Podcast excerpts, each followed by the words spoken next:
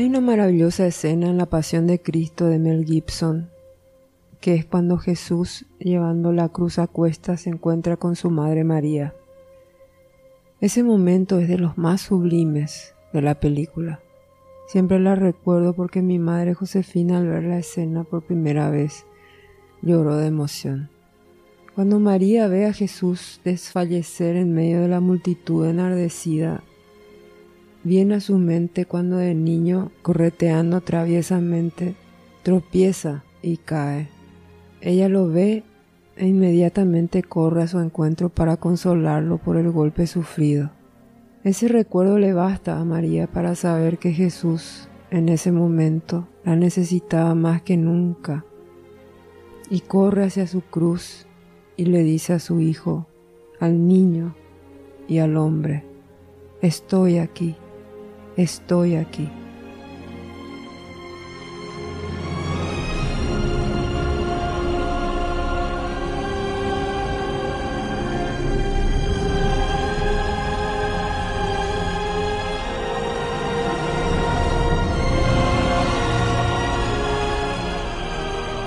Y Jesús, tomándole el rostro amorosamente, le dice, ¿Ves, madre? Yo hago nuevas todas las cosas y con una renovada fuerza Jesús levanta su cruz y sigue su destino. Desde el punto de vista emocional y psicológico de la película, creo que Mel Gibson le da a María un protagonismo muy importante en esa parte. Se entiende perfectamente cómo ella lucha internamente por aceptar la voluntad de Dios pero sobre todo la voluntad de su Hijo. Se la ve sumisa, se la ve sufriente. Pero de repente aflora todo el acto de madre, corre al encuentro del hijo, del muchacho, del hijo hombre, porque así es el corazón de las madres. La madre consuela, la madre protege, la madre cuida y vela por todos sus hijos.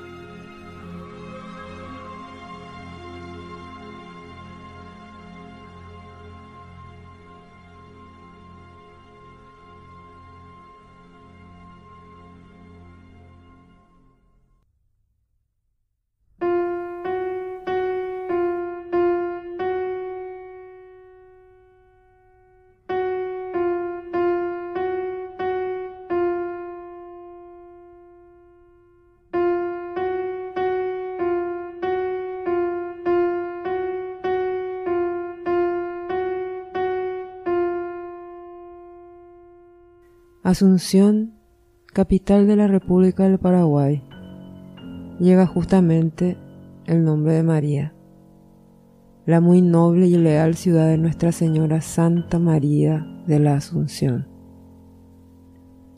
Semejante y protocolar nombre recibió la ciudad de Asunción el 16 de septiembre de 1541, bajo los auspicios de don Domingo Martínez de Irala, al instituir el cabildo. Estoy exponiendo el artículo del profesor Carlos Vera del 29 de julio del 2013, publicado en el diario ABC Color. Señala este autor que existen discrepancias en cuanto al año de fundación del fuerte de Asunción, así como su localización.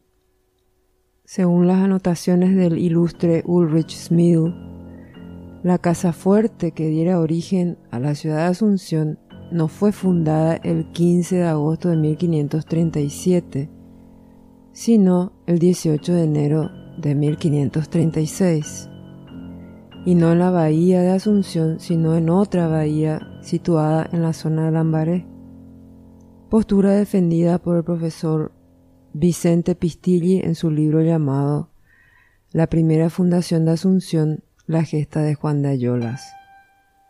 Y la historia queda en entredicho, ya que se admite oficialmente el año 1537 y no el año 1536, presentada por Schmidl. Asunción tiene otros títulos. Amparo y reparo de la conquista, madre de ciudades y cuna del primer grito de libertad en América. Y todos estos títulos tienen una explicación, según el profesor Carlos Verabet. Amparo y reparo de la conquista, porque aquí los colonizadores encontraban resguardo y protección en sus cuestiones colonizadoras. Madre de ciudades porque desde aquí salieron las expediciones para fundar, según lo que expresa el historiador Jorge Rubiani, más de 70 ciudades. Y finalmente Asunción fue cuna del primer grito de libertad en América por la importancia de Asunción en los movimientos comuneros. Asunción, capital de la República del Paraguay, la madre, la que concentra toda la actividad económica, donde se centralizan las entidades bancarias, culturales, diplomáticas, sociales, gremiales e industriales del país, la que recibe a más de dos millones de personas diariamente para dar trabajo y sustento a muchos paraguayos. Asunción, la madre, la que recibe, la que cobija y la que da sin esperar nada cambio.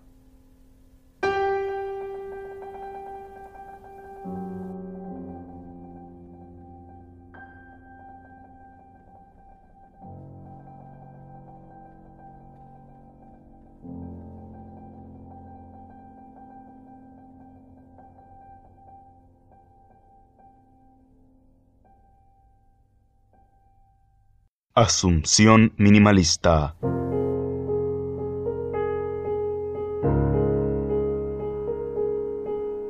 Un viaje de exploración que indaga el significado de la corriente minimalista desde sus orígenes hasta nuestros días, interconectado con el realismo mágico asunceno.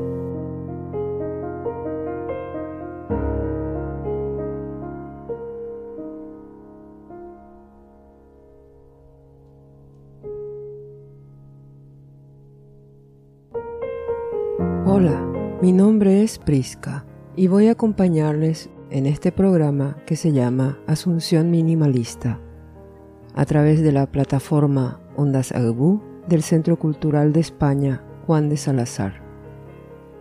Este podcast permitirá introducirnos en la corriente minimalista, pero desde el corazón mismo de Asunción. Una ciudad que en los primeros años de un nuevo siglo parece que pierde memoria pierde identidades y se desdibuja en las sombras de un pasado de gloria y de conquistas que sin embargo no es suficiente para mirar hacia el futuro. Un futuro que ahora tal vez no exista o sea necesario construir y repensar. Indagaremos sobre este fenómeno social, cultural, artístico, que hoy en día adquiere mayor relevancia en el mundo llamado minimalismo.